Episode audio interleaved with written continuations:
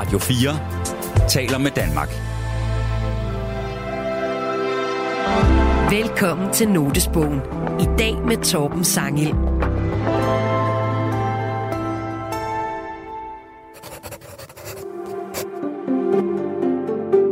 Jeg tager noter, når de kommer til mig, og jeg enten har øh, pen og papir eller en computer ved hånden. Notesbøger er personlige og intime, og det vi skriver i dem er ofte ufærdigt og umiddelbart. Mine noter er sjældent bare sådan stikord. Det er som regel tankerækker, hvor det ene tager det andet, og det går som regel ret hurtigt. Vi har inviteret tre mennesker ind, der har et særligt blik på verden. Mennesker, der betragter vores kultur og omsætter det til værker, tekster og dramatik. Det er journalist Torben Sangel, dramatiker Line Knudsen og forfatter Kasper Kolding Nielsen. Det er klart, at de ting, jeg beskæftiger mig med i mit arbejde, er også dem, der fylder mange af mine noter. I dag er det Torben Sangel, der åbner sin notesbog. Det kan være comedy, det kan være kunst, det kan være følelser, det kan være psykologi. Det kan sådan set også bare være tanker om livet og det at leve, eller debatter derude og sådan noget. Velkommen til Notesbogen på Radio 4.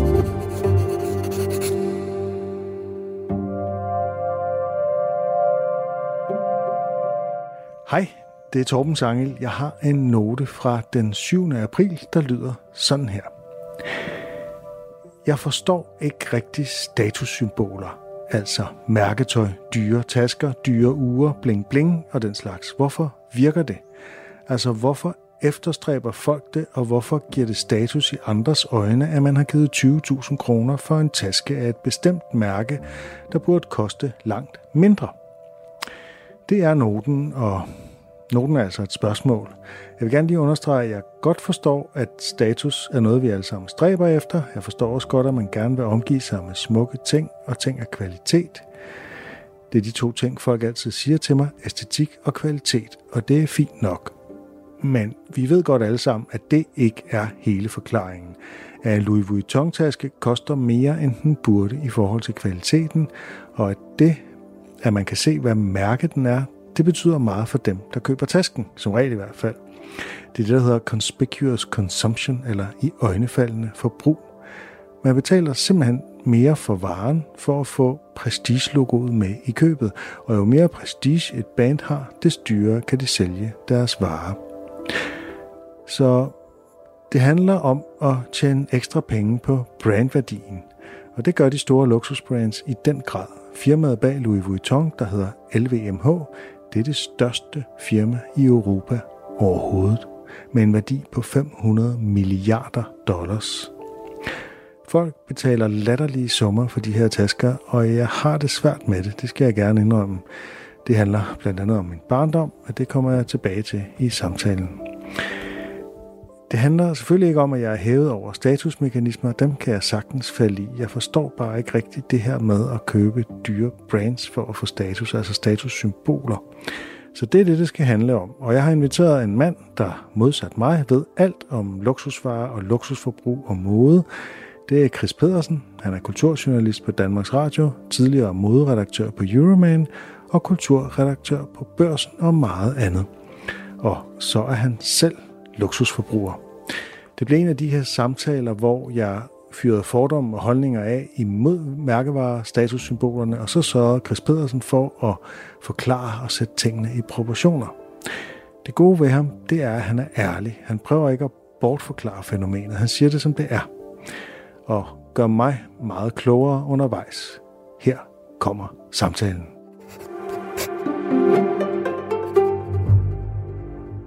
Velkommen til dig, Chris. Tak skal du have. Hvorfor køber folk dyre mærkevarer, Chris? Hvorfor vil de betale mange tusind kroner ekstra for en brandværdi? Jamen, det er jo, fordi vi alle sammen, eller mange mennesker trakter efter, altså det brandværdi. Luksusvarer repræsenterer succes. Succes. At man har made it. At man tilhører en, øh, at man tilhører en gruppe, som, som det går godt for. Og det vil man gerne vise frem. Og derfor så køber man luksusvarer. Og luksusvaren har jo på en eller anden måde sådan en, at, at den er både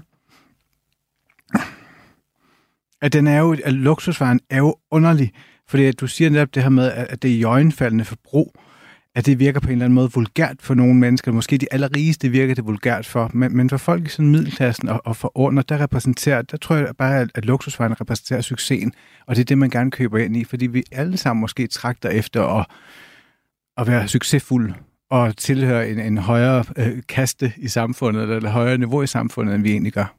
Så det handler om status. Det handler om statussymboler. Det vil fuldstændig, give fuldstændig status. Ja. Øh, du har også kaldt det for magtsymboler. Ja. Det er sådan lige at, at stramme skruen en ekstra tand, tænker jeg, at tale om magt. Nej, det er du ikke, fordi at man kan sige, at, at, at luksus som, som begreb er jo noget, der, der er relateret til, hvad hedder det, til adelen eller til dem, der har haft magten historisk. Det kan man jo se helt tilbage. Faktisk på Nationalmuseet, det der, det der er tilbage fra, fra fortiden, det er, jo, det er jo smykker. Det er guld, det er smykker, det er det tøj, som, som de, altså de højeste har haft på. Ikke? Og, og på den måde kan man sige, at, at luksusbegrebet eller statussymbolet er jo noget, der ligesom er blevet udviklet igennem hele menneskets historie, og som nu så på en eller anden måde har ramt sit, hvad det, altså sit yderpunkt med, med Louis Vuitton og de her, altså, ved de her tasker og de her sådan, statussymboler på den måde. Ikke? Men, men det der med at vise sin status, enten som øh, kongelig eller som, øh, altså i virkeligheden som, som magthæver, det er jo noget, vi har gjort altid, men på forskellige måder. Nogle tidspunkter har det været meget tydeligt, der har det været via, hvad hedder det, tekstilerne, man har haft på, eller det har været bestemte pelstyper, eller bestemte typer smykker, eller farver, som magt, magthæverne har måttet have på, og som dem under dem ikke måtte have på. Og senere hen blev det så mere subtilt, man kan sige, efter den franske revolution, der blev det jo meget mere subtilt, fordi der pludselig så blev magtsymbolet eller statussymbolet, det var jo at have et skræddersyet jakkesæt på, hvor du så kunne se det der med, at, at, at, at, at, det, at, at det så enkelt ud på ydersiden på en eller anden måde, men så bliver der lagt alle mulige små detaljer ind i, som kun altså kenderne kunne kende til. Ikke? Og, og det er jo noget, vi har stadigvæk den dag i dag, ikke? at man går ned og køber et, et jakkesæt fra Hugo Boss, som på en eller anden måde udstråler noget symbol, det er statussymbol. Men du kan også gå til en skrædder, og det jakkesættet fra skrædderen, det er syd bedre, men det har også for eksempel sådan noget, der alle knap, altså knaphullerne er rigtige. Så når ved en skræddersyet jakkesæt, der holder du altid lige den, øver, den nederste knap åben, for Aha. at vise, at det er rigtige knaphul. Så på den måde, der bitte små symboler hele tiden, som kenderne, eller som dem, inde i, dem der er inde i det, så genkender, ikke? Jo, øh, og det er jo så tydeligvis ikke mig, men... Øh, Du lytter til Notesbogen på Radio 4. Jeg har jo skrevet øh, en artikel om, øh, om det her emne til Zetland, og der har jeg blandt andet talt med en mand, der hedder Niels. Han fortalte, at han flyttede til København, og så begyndte han på et nyt studie, øh, og der var han nærmest usynlig i andres øjne. Og så en dag, så købte han en Hugo Boss jakke, som han egentlig ikke havde råd til, men det virkede faktisk. Lige pludselig så fik han en masse opmærksomhed, og så blev han så ved med at købe en masse øh, dyrt øh, mærkevaretøj og stiftede gæld og alt muligt andet. Indtil han så skiftede faktisk til et andet studie, hvor det var nogle helt andre ting, der talte. Øhm, hvad tænker du om hans historie? Men jeg synes, den er interessant, fordi den, at i virkeligheden så viser den ah, den der forskellen på, uh, altså på jøgenfaldende forbrug, ikke? At, at der er det, som der er det genkendelige, det der tilhører magthaverne. Og så er det det nedenunder, som på en eller anden måde er en luksusindustri eller en modeindustri, som har formået at systematisere åh, skabelsen eller systematisere mekanismen, der vækker begær i mennesker. Ja. Altså, som er det her med, at vi tror, at hvis vi køber det her, så bliver vi til nogle andre. Og det gør vi på den ene side. Altså, i det vi tager noget tøj på, så forklæder vi så, så kan vi forklare os som en anden. Men vi kan også falde igennem.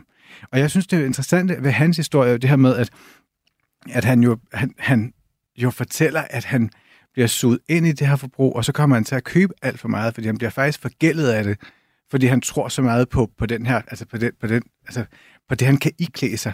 Øh, og jeg kan faktisk huske, at Oprah Winfrey, hun sagde på et tidspunkt, at grunden til, at hun aldrig havde købt en, hende der talkshow-verden, måske verdens ja, ja. rigeste mediekvinde, hun, grunden til, at hun aldrig havde købt en, en fake taske, det var, at hvis hun købte en fake taske, så ville hun for evigt, hver gang hun brugte den, så ville hun blive mindet om, at hun ikke havde råd til den rigtige. Så der har jo noget, at hun genkendte ligesom det der med, at, at, at der var både noget begær, der lå i det, men også det der med, at du kan ikke... Lige meget hvor meget du klæder dig ud, så bliver du aldrig til den. Men det betyder jo ikke, at begæret ikke er der. Og der tror jeg, hvis man vokser op på en måde, eller hvis man har oplevet først at blive udstødt på en eller anden måde, eller får den der angst for at være den udstødte, så får man måske, så er det måske lidt lettere at vægte det der sådan sindssyge begær efter at, at ligne overklassen eller dem, der er over en. Det er virkelig interessant det her, på utrolig mange måder. Lad mig begynde et sted. Øh, altså det her, det er virkelig interessant, du siger det her med, at man klæder sig på for, at, eller klæder sig ud, siger du faktisk, for at, at ligne noget, man ikke er, og nogen, de øh, formår at gøre det, øh, øh, hvor man kan sige, det ser ud som om, de har klædt sig på, snarere end klædt sig ud, mens andre falder igennem, øh, og hvor man kan se, at de har klædt sig ud, snarere end klædt sig på. Giver det mening at tale om det på mm. den måde? Og hvad, hvad er det, der gør, at man Altså, er det noget med at være ung og smuk og bare own det? Er det selvsikkerhed, selvsikkerheden, graden af selvsikkerhed, du bærer noget med? Det tænker jeg nogle gange, når jeg ser nogle unge mennesker komme i et eller andet fuldstændig vanvittigt outfit, som jeg aldrig ville kunne altså, øh, bære hjem. Og jeg tænker, men de gør det med så meget selvtillid, at det ligesom bliver et statement eller sådan noget. Jamen, det er der jo nogen, det synes jeg jo faktisk, hvis man kigger lidt på hele den der sådan, altså hip-hop-kulturen tilbage til 90'erne, da de overtog, eller da de ligesom drønede ind som luksus, de ypperste luksusforbrugere, og man så franske modehus som Dior og Louis Vuitton ligesom begyndte at lave de her meget i øjenfaldende logoer. Ja. Der var det jo noget med, at hip-hop-kulturen, jo ligesom, altså de der rapper, de kom, og de havde så mange penge, og de kunne simpelthen pull off nogle ting, som ingen andre kunne. Men det var jo den der sikkerhed, der gjorde, at man ikke kiggede på det som værende taggy, men man ligesom overtog det som værende tidens nye smag. Øhm, men jeg tror da helt klart, der ligger der noget i det der med sådan, altså, åh, den selvsikre påfugl.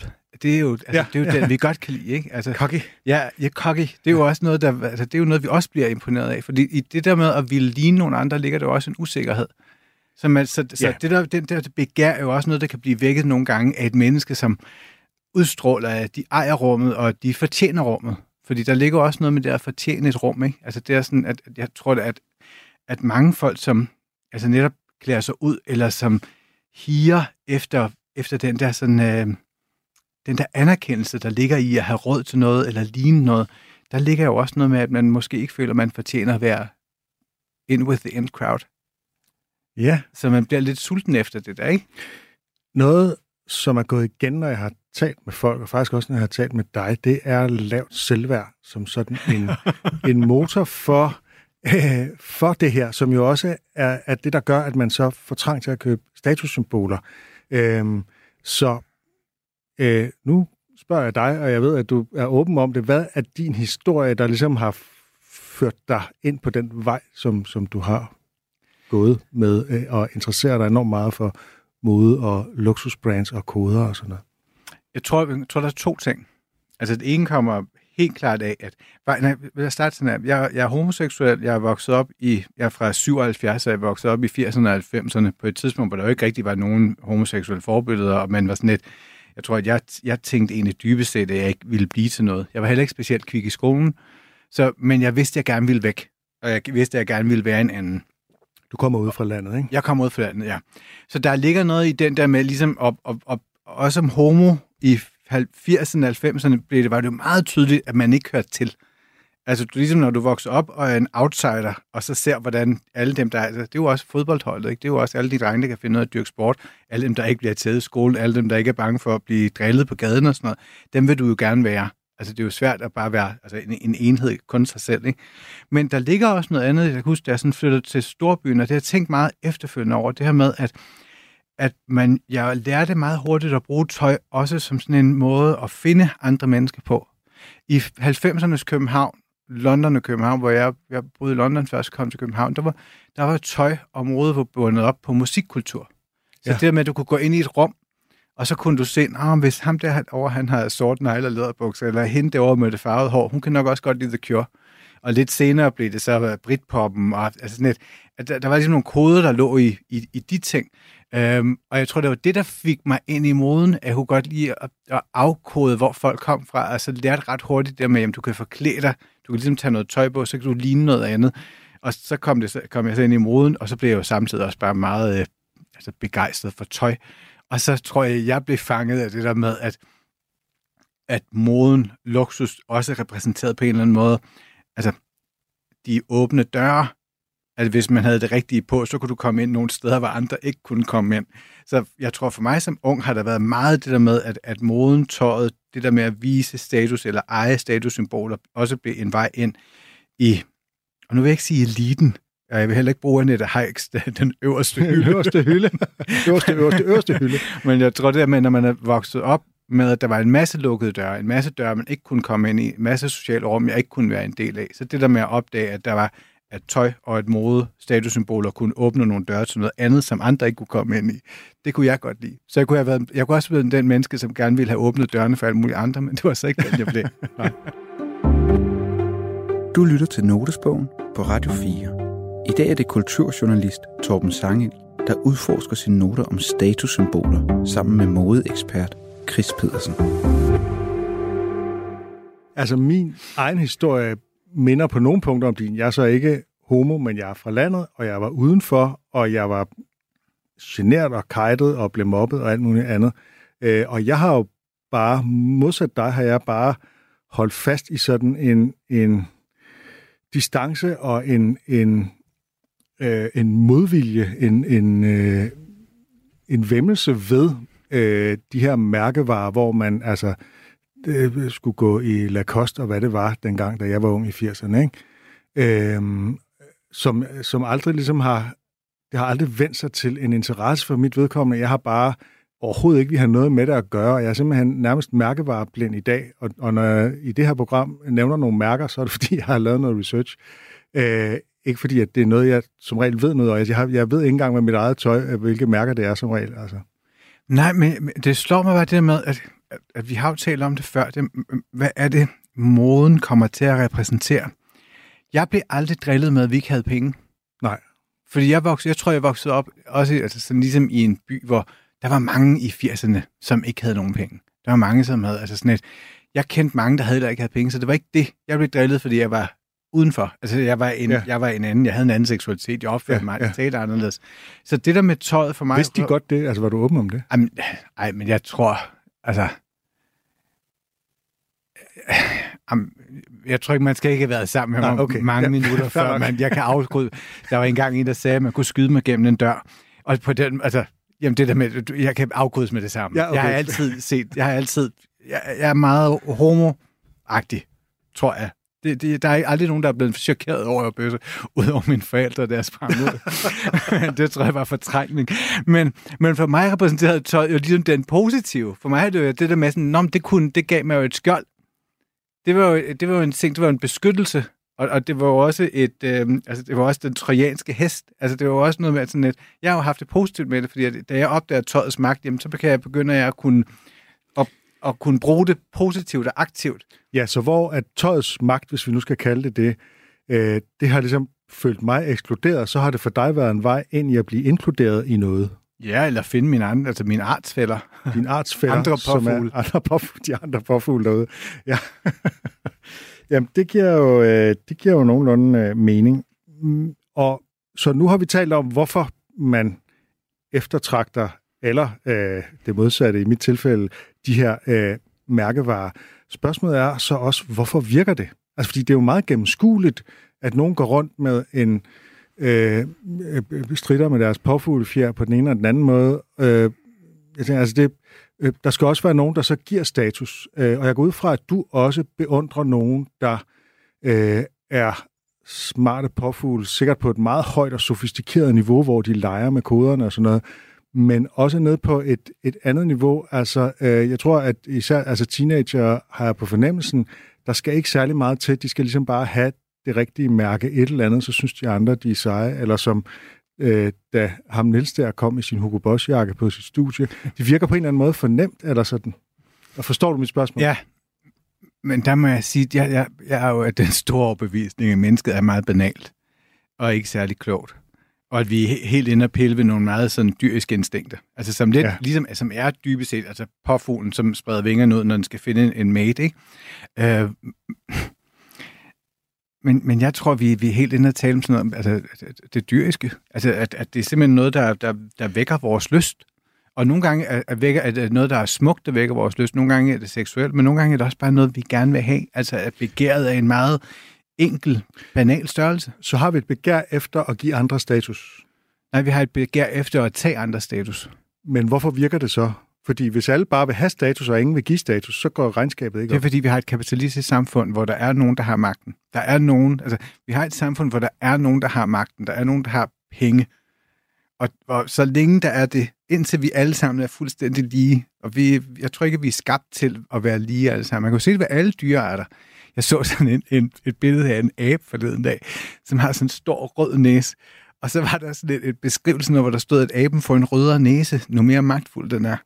Det er sådan en, den har også, det er sådan en stor abe, der har de her blå, og det er jo sådan, at mange dyrearter har jo også En det med, hvor, måske. Ja, og hvor man kan se det med, man kan se, hvem der ligesom er den. Hvem, hvem, har, hvem har, hvad hedder det, hvem, hvem har faklen i en flok. Og der tror jeg på en eller anden måde, at, at tøj, luksus, statussymboler ligesom peger ind i, ind i det samme. Ikke? At vi, vi kigger på dem, der har magten. Men, men status kan jo også være fysik. Fordi nogle gange kommer vi til at tale om status som værende øh, kun luksusprodukter, altså noget, som er noget, vi kan gå ud og købe.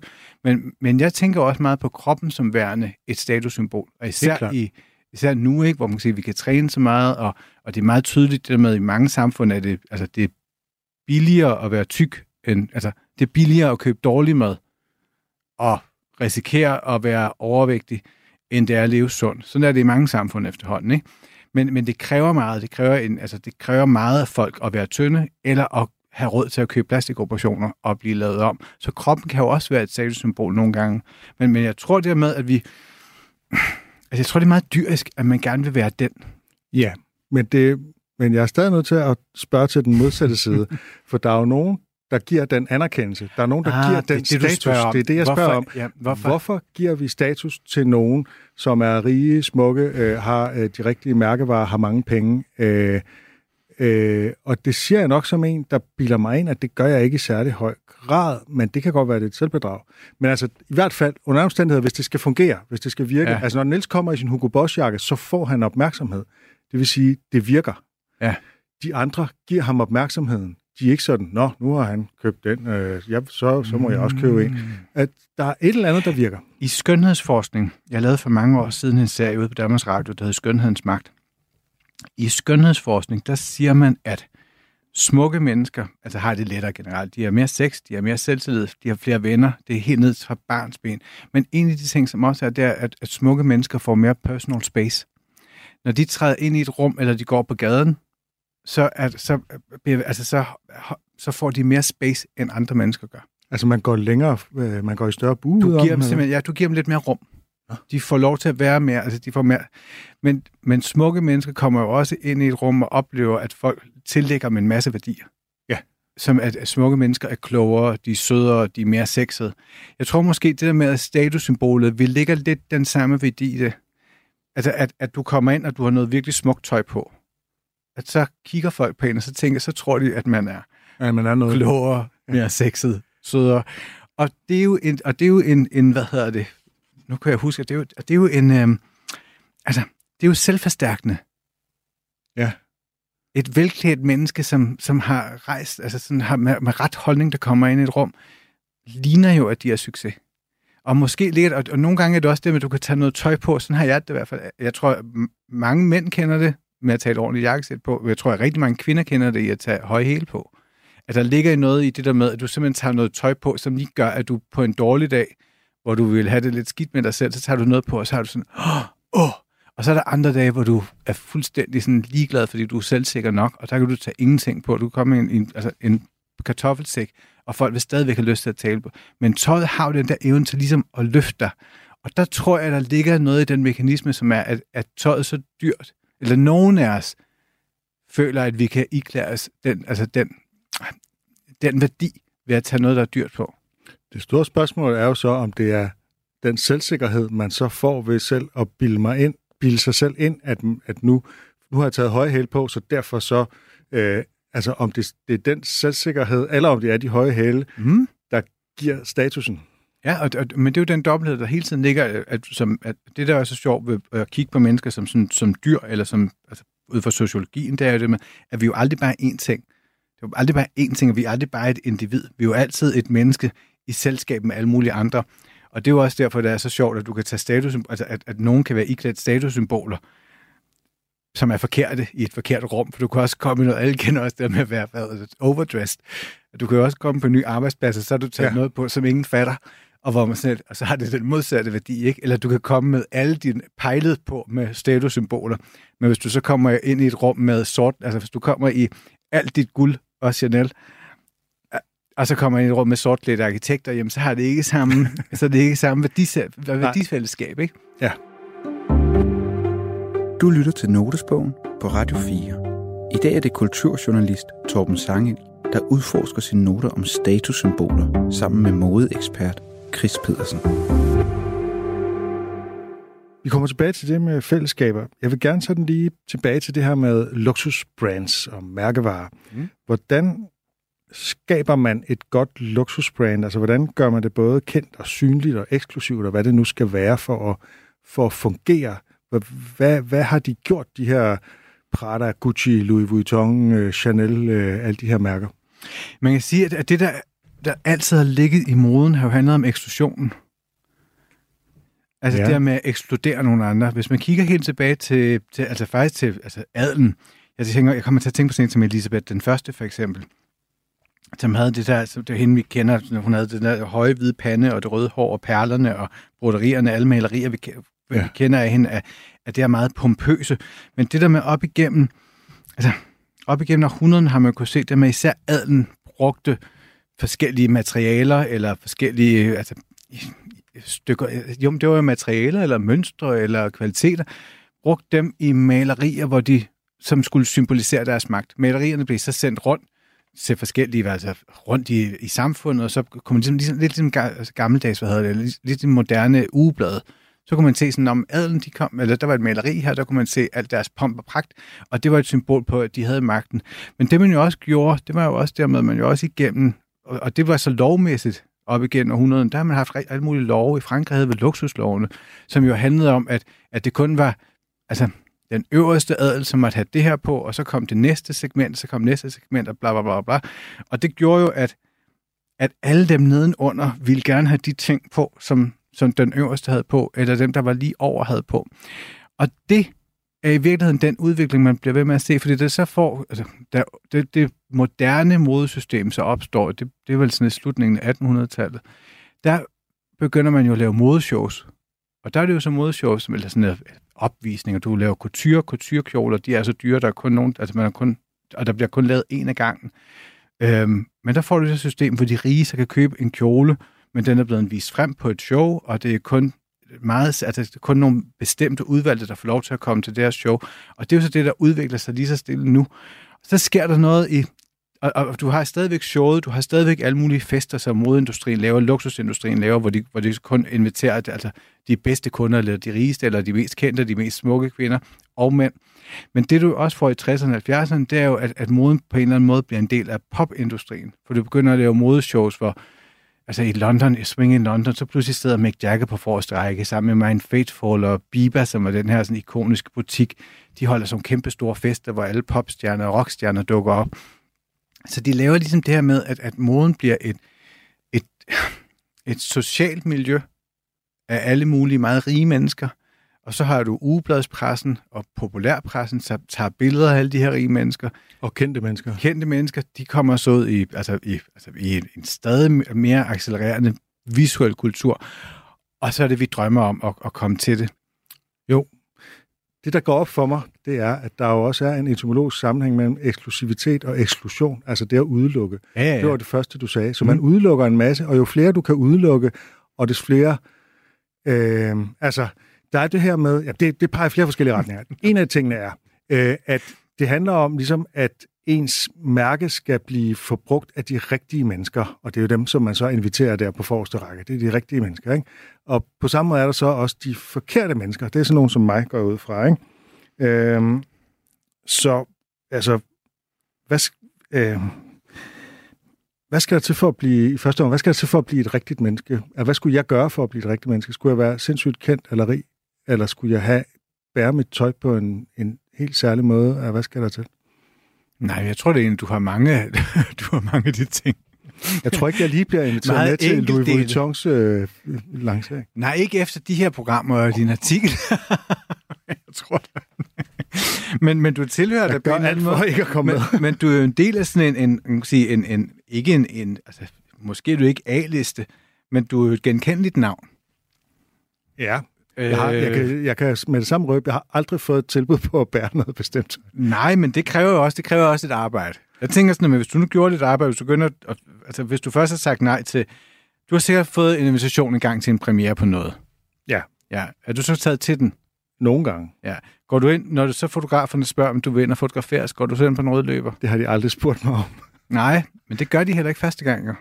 Det er jo en vane. Folk skal jo stille sig til skue. Om det, Og når de så har gjort det mange gange nok, så er de pludselig... Det er jo sådan, at du har nogle af de kendtiser, vi har nu. Det er jo mennesker, som... Der er jo aldrig nogen, der har bedt dem om at blive kendiser, men det er nogen, der har, der har lært systemet at kende sig på en eller anden måde, har, hvad hedder det, hvad siger den, man, Nå, så, er, så er de hacket celebrity-systemet og blevet en del af vores billedkultur. Men du skal jo spille med på den leg, ikke? Og det tror jeg godt, man kan. Og der, der er problemet jo, at altså, når jeg går til premiere, så er det jo sådan nogle langhårede teaterstykker, hvor der ikke er nogen fotografer. Ja, det er selvfølgelig rigtigt, ja. Lytter til Notesbogen på Radio 4. Noget gik op for mig for nogle år siden, da Lina Raffen havde en kasket på fra noget, der hed Wood Wood, som åbenbart er et fancy mærke, øh, i X-Factor. Ja. Og der skete der det meget mærkeligt, at øh, manden bag Wood Wood, Oscar et eller andet, han skrev et tweet, hvor, han, hvor der stod, tag den kasket af, Lina, eller sådan noget. Ja. Øh, og hvor det ligesom var, hun var ikke, det var ikke den rigtige, altså hun var ikke det rigtige menneske til at have den her kasket på, i den sammenhæng i hvert fald. Øh, øh, og hun gik faktisk ud og undskyldte, hvilket jeg synes er, er nærmest sådan Stockholm-syndrom-agtigt. altså, hvad fanden foregår der? At jeg, det, jeg er stadig, jeg er stadig lige ret provokeret over det her. Øh, Ja. Jeg forstår godt, det passer lige ind i det der, du siger med, det skal, det skal være de rigtige mennesker, som har det her på.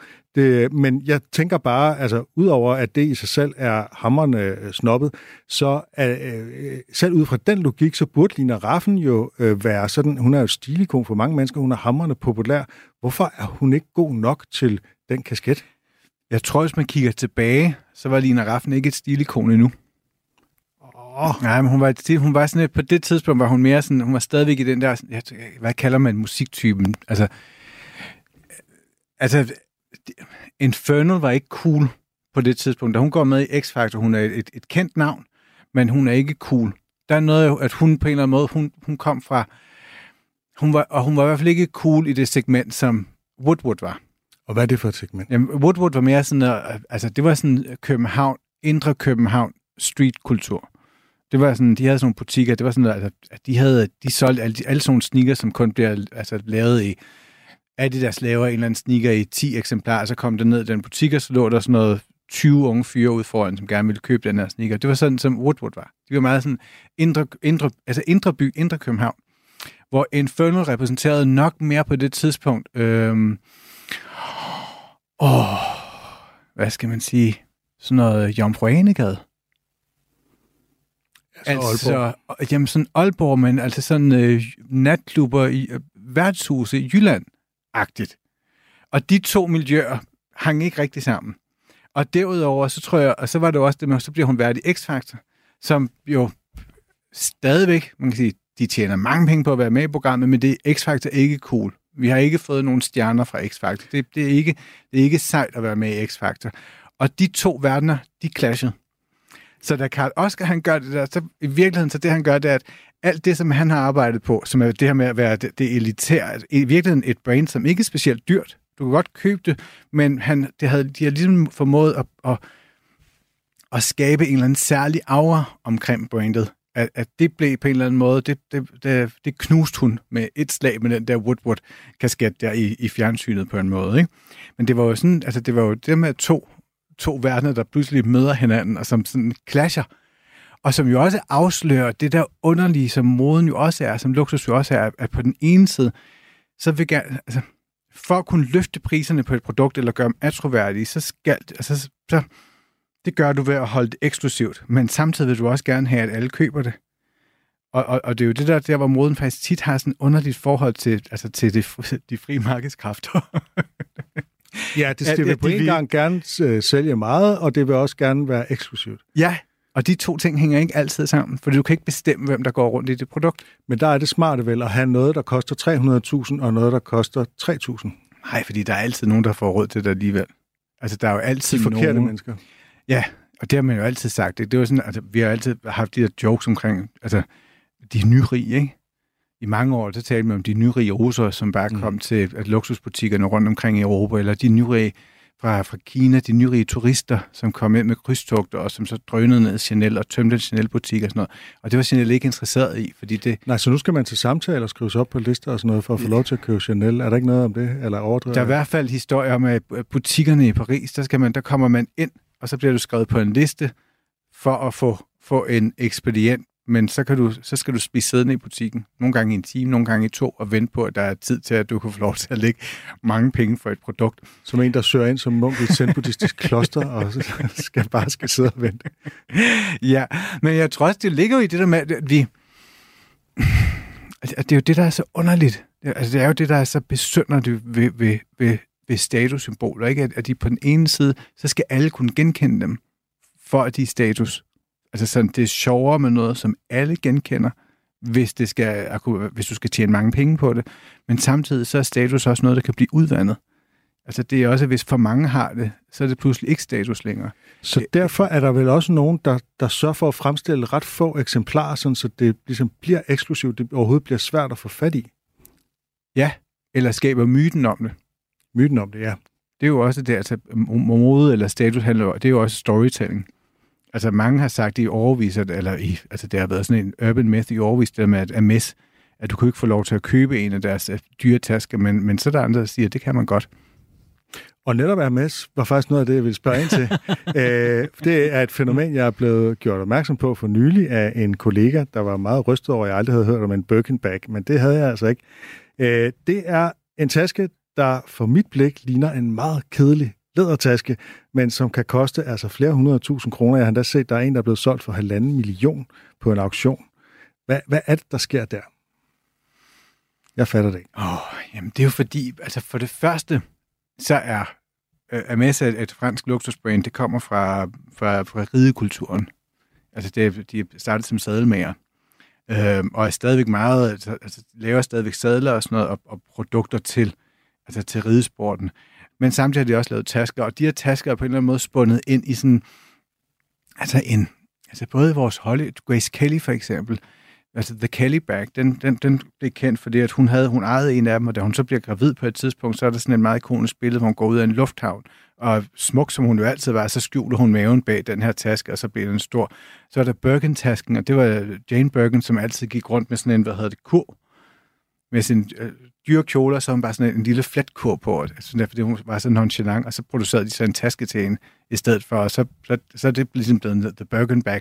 Men de på en eller anden måde, så er de sådan flettet ind i både vores altså popkultur, filmhistorie, Hollywood-historie, og, og alt det er på en eller anden måde ikonificeret i deres tasker, som er det bedste læder at de bedste håndværkere, det er syd perfekt, det går ikke af mode, det er ikke, der er ikke små dumme syninger på, det, altså det er smukke, smukke produkter, men, men det er ligesom sådan, altså, ikonificeringen af Hollywood glamour og rigdom og alt muligt, som alle mulige kan genkende, og som alligevel er så diskret, at der ikke er sådan store synlige logo på. Så i gamle dage, eller tilbage i 90'erne, 0'erne, der skulle man vide, hvad det var.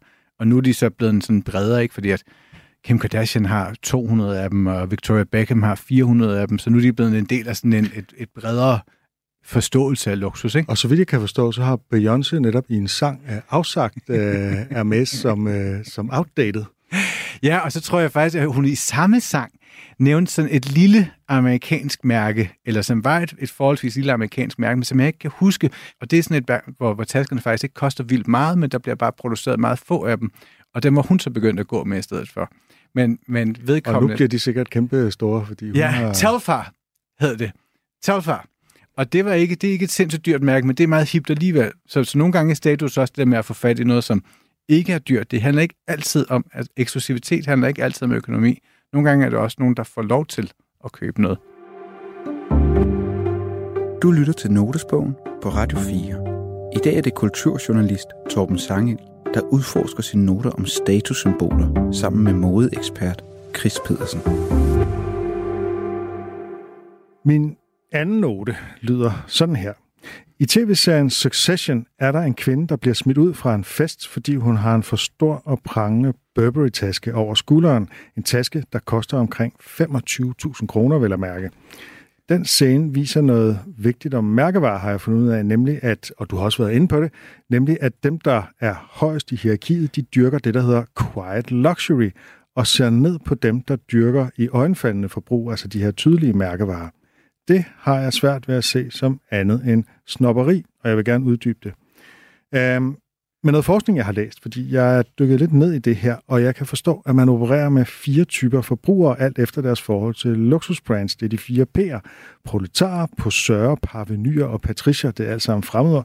uh, patricierne, det er de øverste i hierarkiet. Det er de fleste af hovedpersonerne i Succession øh, som primært er meget rige eller meget berømte. Det kan også være folk i modebranchen osv., og, og de kender alle koderne. De har ikke noget behov for at skilte med mærkevarelogoer. De skal bare signalere til andre øh, på deres eget niveau, at de formår at bruge de her diskrete koder på den fede måde. Så er der parvenyerne. Det er den vigtigste målgruppe for de fleste luksusbrands, fordi det er dem, der dyrker det i øjenfaldende forbrug, og de er relativt mange i forhold til den første kategori. Og de går med for eksempel Louis Vuitton-tasker og Rolex-ure, og de vil gerne flashe dem og få status på den måde. Og det er så hende kvinde i Succession, der bliver smidt ud, fordi hendes taske den er for larmende.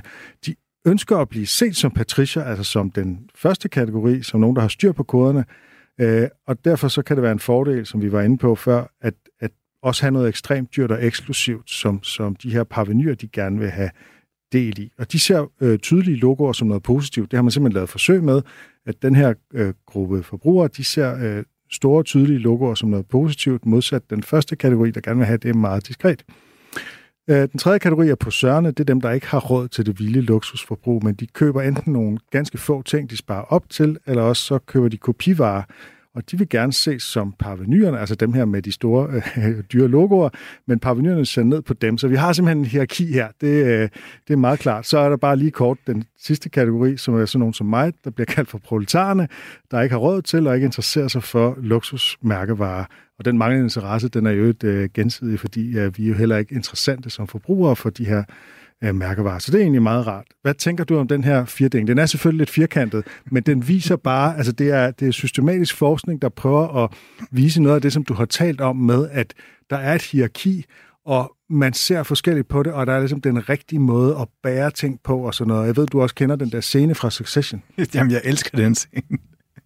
Fordi den er så skør. Jeg elsker det jo, det, han, at han går over, de står til, til det, at den, nu har jeg faktisk ikke set serien, jeg kender kun scenen her, men det er fødselsdagen for ham her overhovedet. Og så står så den ene af øh, brødrene har taget sin kæreste med, og hun står med den her meget store taske. Ja, det er faktisk en fætter. Men en det, fætter, men det, det er meget store Han er taske. lidt outsider i forvejen. Ja. så går, men så går en af brødrene over, og så siger, så siger det noget med, how, it's a ludicrously big bag. Ja. Men så siger han også, hvad, det, hvad skal hun med al den plads ned i? Er, er det fordi, hun har skiftesko med til Subwayen?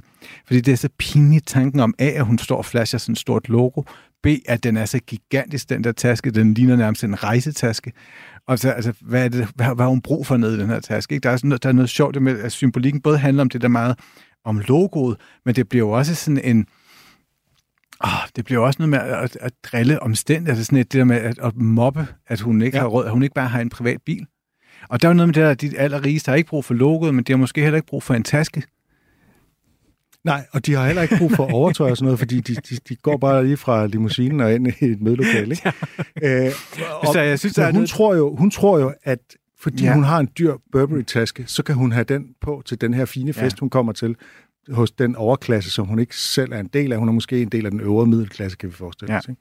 Og det er jo det, der er så forfærdeligt ved den scene, og det, der er så særligt ved den, altså ved den serie. Eller Men den det er jo scene. præcis det, du har beskrevet, Chris. Ja, det er, og det er jo det, der er så skægt, men det der er, at det er måske en af de scener i pop eller popkulturen, som har afsløret en mekanisme allermest. Ikke? For nu ved vi alle sammen, alle der har set den, alle der har stødt på det, er sådan et, oh, den fejl vil vi aldrig begå. Hvis vi er hende, så kommer vi aldrig til at tage en alt for stor task med til et selskab igen. Og hvorfor er det et problem? Fordi så har du ikke nogen at grine af, eller og, det, det, og, det, det, og det synes jeg er så skægt, fordi samtidig så jeg tænker også, at der er mange af os, som så tilhører de der forskellige, som ligesom opererer eller genkender os selv i det at det bliver også sådan en, at, at det er jo sådan en, den afslører også en eller anden skam, eller sådan, øh, den fremkalder jo også en skam, i hvert fald hos til mig. For jeg tænker, jeg synes, det er sjovt ved den, at, det med sådan, at jeg, jeg, på en eller anden måde kunne være både og. Jeg kunne både være den, der står, jeg kan både være den, der opdager tasken, og mobber den, eller himler med øjnene, eller bare lige går og slader om den, fordi jeg tænker, åh, hvor det her pinligt, er det flot, at vedkommende så... Og så samtidig er jeg jo også i nogen, så ved jeg også godt, at jeg nogle gange har været den, der er kommet med, ikke den taske med den symbolske bagage, som, som afslører, at jeg ikke hører til. Og, og det er jo det, der gør scenen så, så, så skarp. Så Chris Pedersen, tidligere modredaktør på Euroman, kan også komme øh, forkert på Jamen fuldstændig. Og ja, ja, ja. Og jeg kan det, altså, det har da været sådan noget... Jeg har tit tænkt på det, da jeg var yngre, og jeg begyndte at komme til kongelige teater. Altså, når jeg kom til... Altså, det med, jeg ikke vidste, hvordan jeg skulle gebære mig, da jeg kom i teateret første gang. Og nu, nu har jeg sådan lidt lært det, jeg kan. Jeg kan stadigvæk have den der scene med, hvad hedder det, Julia Roberts, da hun er på fin restaurant. I, i, uh, Pretty, I Pretty Woman, Woman hvor, hvor, hvor, hvor den der snegl slipper ud af... Hun ved ikke, hvordan hun skal jeg kan spise. med- ikke huske den film. Hun, sidder, hun kommer ind, hun har en meget fin kjole på, så skal de spise, og så er der syv forskellige gafler, eller alt for meget bestik, og hun ved ikke, hvad en snegl er. Jeg, altså, jeg kan stadigvæk få panik ved tanken om alle de der snegle. Jeg har ikke sådan et, jeg hader, hvis der er en tjener, der kommer ned og begynder at tale om vin. Ja. Og det er ikke fordi, at jeg ikke vil, gerne vil vide, hvordan vinen er. Det er fordi, jeg skammer mig så meget over, at jeg ikke, jeg ikke ved noget om vin. Og i virkeligheden synes, det hele smager ens. Så jeg vil helst, egentlig vil jeg helst have, at de slet ikke kom ned tjenerne, eller at vinen bare dukket op af sig selv. Fordi for mig er det sådan et, det, det er sådan en, en, det er sådan et sted, der afslører, at jeg, jeg, jeg hører ikke til. Det, det er et rum, jeg ikke er vant til at være i. Og det er jo sådan, jeg ville have det til et hvilket som helst modeshow. Altså, vi bare følte mig fuldstændig udenfor. Ja. Altså. Og, og, det, men, men igen, så er det bare det, der, der viser sig det med, at status er, status er forskelligt fra rum til rum. Ikke? At status kan være alle, det er alle mulige forskellige objekter eller situationer, og status kan også være noget, der handler om, om det kan være fysisk omkring kroppen, eller hvordan man ser ud. Men, men det er ikke bare mode, det er ikke kun modeprodukter, det er ikke kun tasker og briller og sådan noget. Det er faktisk meget mere, det er, vi er helt inde og pille i, i stort set alt, hvad vi foretager som mennesker, når man, når man kigger på, hvor vi, hvor vi får status hen, hvordan vi viser det frem, og, og hvordan vi bliver afsløret som ikke havende eller tragtende efter det. Det er jo så også bagsiden af det. Det er, at der er nogen, der bliver udelukket fra det gode selskab. Eksklusionen mm. i eksklusiviteten, ikke? Øh, og ja, man kan se det i skoler og i nogle gymnasier og sådan noget, ikke? at du udenfor, hvis du ikke går i det rigtige tøj, fordi så markerer det også, at dine forældre måske ikke har så mange penge. Og sådan noget, det gør mig virkelig vred, måske fordi jeg selv netop var den der proletar, der ikke havde råd til det fine tøj, de andre gik. Øh, så bliver mærkevarer ikke sådan en meget nem måde at indføre et øh, virkelig nederen klassesamfund på. Jo, men jeg tror, jeg, jeg- tror, at klassesamfundet er simpelthen indkodet i vores kultur. Jeg tror, det er den måde, vi lever. Jeg tror, det er den måde, vi eksisterer som mennesker med hinanden på. At, at, at, at hvis vi så fjernede, hvis fjernede vi luksussymbolerne eller mærkevaretøjet, så ville vi kigge på noget andet. Så ville vi kigge på håret, så ville vi kigge på tænderne, så ville vi kigge på folks hud, eller hvordan de lugtede. Øhm, lugtede, det siger jeg med det, der er sådan lidt, at børn ja. især vil altid finde fejl ved hinanden. Og vi er på en eller anden måde kodet til at finde dem, de svageste, og så på en eller anden måde øh, plukke dem ud. Jeg tror, det ligger meget dybt i os. Jeg tror, det er svært at, at få væk. Men det interessante er jo også, at man kan også, at den, den linje kan jo også blive overskrevet fra den anden måde. Ikke? Fordi nu tænker jeg bare, at Annette Haik forleden ikke på folkemødet, hvor hun står og fortæller om, omkring det her med, at hun har en her restaurant for folk, kun fra den øverste, øverste hylde. Ikke? At pinligheden kan jo også være nogle gange, at at afsløre for meget, at man er for klar over, at der eksisterer et klassesamfund. Der ligger jo også noget status i at lade Ja. som om det ikke eksisterer. Ja, og det er jo en form for øh, quiet, Omvendt. Ja. white class society. ja. hun overskred på der, lige der, der overskred hun jo koderne for, hvad, hvad quiet luxury er, ikke? Du, Jo. du, det, vi ved, det eksisterer, men vi siger det ikke højt. Mm. Men jeg synes i virkeligheden, det er vigtigt at tale om, og jeg tror faktisk, det er rigtig godt at, at sige det højt, fordi at, at det, det er en vigtig, vigtig mekanisme at være klar over at eksistere. Fordi vi, altså igen, fordi vi ender pille ved noget, som er meget grundlæggende i vores samfund, og den måde, vi, vi kigger på hinanden på. Du lytter til Notesbogen på Radio 4. Hvis jeg nu skulle lege engelsk skolesystem et øjebliks advokat, så går de jo i, i skoleuniformer. Og man kunne jo godt forestille sig, at hvis det i øvrigt er en skole, som øh, ligesom fremmer en god øh, holdkultur, øh, at folk, at børnene er søde ved hinanden. Det er jo ikke alle engelske kostskoler, der gør. Det har jeg indtryk af. Men øh, så kunne jeg godt forestille mig, at det, at der så ikke er den der mærkevare-ting, det, det er godt, altså, jeg tænker, at det godt kan forstærke de mekanismer, at det ikke nødvendigvis er lige så slemt, hvis man øh, ikke har de der mærkevarekoder som sådan nogle nemme. Altså, at det måske er lidt mere til forhandling, og ikke lige så... Men du har jo stadigvæk noget andet. Altså, hvis man... Altså, nu, hvis man har set The Crown, altså, hvor, hvor, hvad det, hvor Charles, Prince Charles, han er stadig, ikke? Så, så, han er jo historien om, at du kan komme på den fineste kostskole overhovedet, og være det, altså det, altså det mest ophøjede menneske næsten, nærmest i, i England, og så bliver du mobbet på grund af, at du er det. Altså, så finder man bare en anden svaghed, så går man et andet sted hen. Jeg tror, ja. jeg, altså, jeg, jeg tror, jeg tror ikke, man kan komme det til livs. Nej, og det, og så vil det du også jeg bare er lidt sådan, trist, og, Chris. hvor skal folk altså. så hen og rejse? Altså, er du, har du, kommer du tilbage fra ferien? Har du været i Danmark hele sommeren og stået og kigget ud på den tomme vej, som jeg synes, jeg husker nogle af mine sommer? Eller kommer du tilbage fra ferien og har været på Maldiverne? Altså, der, det, er jo, det ligger jo der hele tiden. Og, og, og hvis man kigger tilbage også på det med skønhedsidealer og sådan noget, jeg synes jo noget af det interessante tit er jo også det, man ser så mange overklassmennesker, og især i, i samfund, hvor der ikke er vildt god tandpleje, eller hvor sundhedssystemet ikke er helt... Så er det jo også meget tydeligt, hvem er de rige piger og de rige drenge. Ikke? Det er dem, der er højere end de andre, har bedre tænder end de andre, har længere og glattere hår end de andre. Altså, der er noget... Jeg tror, vi... Jeg tror, vi... vi jeg tror simpelthen, at vi- narrer narer os selv ved at tro, at, at status, eller det at holde nogen udenfor, eller eksklusion, det handler kun om mærkevarer, eller kun om tøj.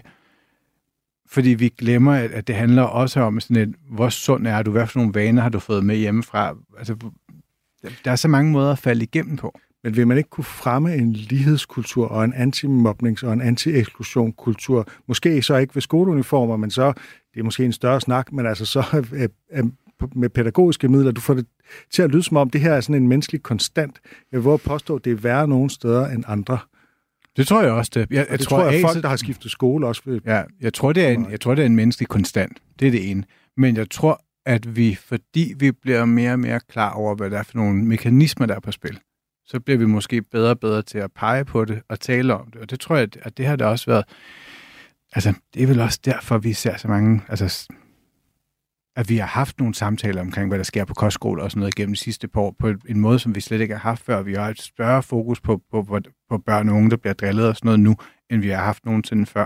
Og det tror jeg, det er, fordi vi begynder at tale højt om nogle mekanismer, som vi måske førhen godt har været klar over, men som vi ikke rigtig har sagt højt før. Men, men jeg har desværre ikke sådan en stor tiltro til, at ting forandrer sig. Jeg tror, jeg er meget den der sådan, tiden af en flad cirkel. Ja, okay. Øh, tiden er ved at, at løbe ud. Øh, min sidste note, den lyder sådan her. Hvis statussymboler i høj grad handler om at fylde et hul i selvværdet, og det er der jo meget, der tyder på, så er det store spørgsmål jo, om det hjælper at købe de her ting. Får man det bedre? Bliver man lykkelig? Der er jo meget forskning, der tyder på, at hvad hedder det, det gør man ikke. at, at, at, især med, med tøj. At det ligger, det er lidt det der med, hvad hedder det, der var faktisk lidt, man taler om, om rigdomsforskning, det er jo det her med, at du, man vil gerne tjene flere penge, og man tror, man, og man bliver faktisk også lykkeligere af at tjene flere penge op til et vis indkomstniveau. Og når man så har ramt det, og det tror jeg i Danmark er omkring 5-600.000, mellem en halv million og 600.000 per person, når man har ramt det, så bliver man ikke procentvis lykkelig af at tjene mere end det. Men der er ligesom sådan et procentsats, hvor man sådan et, er på der, der, der tjener man penge nok til at have det godt, og til at føle sig safe, og til at måske man har fået opfyldt sin, sin behov for status, eller for at tro, at man, man, ejer, at, at man, hvad hedder det, at man er en succes. Men efter det, der, der behøver man egentlig ikke at tjene flere penge. Og jeg tror, det er lidt det samme sådan med statussymboler også. Der er måske nogle ting, at en meget smuk kjole, eller et par dyresko, eller den der taske, man altid har drømt om, eller et godt jakkesæt, som man tager på, når man virkelig skal noget, hvor man skal mande sig op. Det tror jeg godt kan gøre en lykkeligere, men jeg tror ikke, det gør en lykkeligere at have 10 eller 11 eller 12 jakkesæt hængende hjemme i skabet. Tak til dig, Chris Pedersen, for en interessant snak om et fænomen, som jeg stadig kæmper lidt med at forstå og acceptere. Det gør jeg også, og selv tak.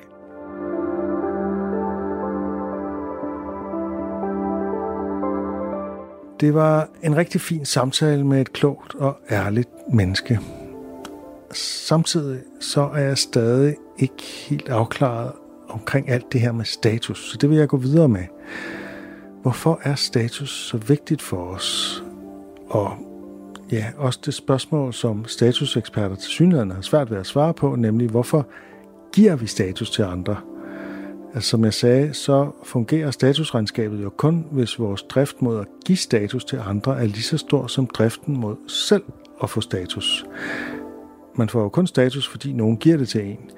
Det vil jeg undersøge nærmere, måske endda i flere forskellige udsendelser med hver deres aspekt. Du har lyttet til Notesbogen på Radio 4, og i dag var det med journalist Torben Sangel og hans gæst, modeekspert Chris Pedersen. I næste uge er det forfatter Kasper Kolding Nielsen, der åbner sin notesbog. I dag skal programmet handle om politisk aktivisme, fordi det fylder mere og mere af debatten i dag. Men først vil jeg læse en lille note op, som jeg har skrevet i min notesbog. Den lyder sådan her. Kommunikation trumfer jura i dag. Programmet er produceret for Radio 4 af Munk Studios København. Producer er Anne Lunær Christensen. Musik er af Emil Johansen og Rune Born Svarts og Michelle Mølgaard Andersen er redaktør. Husk, at du kan finde alle afsnit af Notesbogen i din podcast-app. Tak fordi du lyttede med.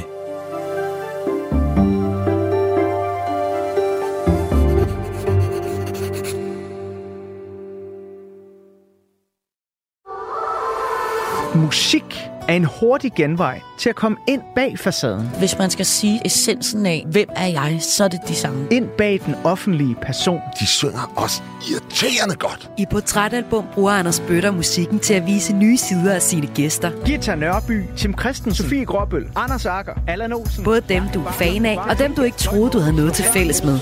Velkommen til Portrætalbum. Lyt til Portrætalbum i Radio 4's app, eller der, hvor du lytter til podcast.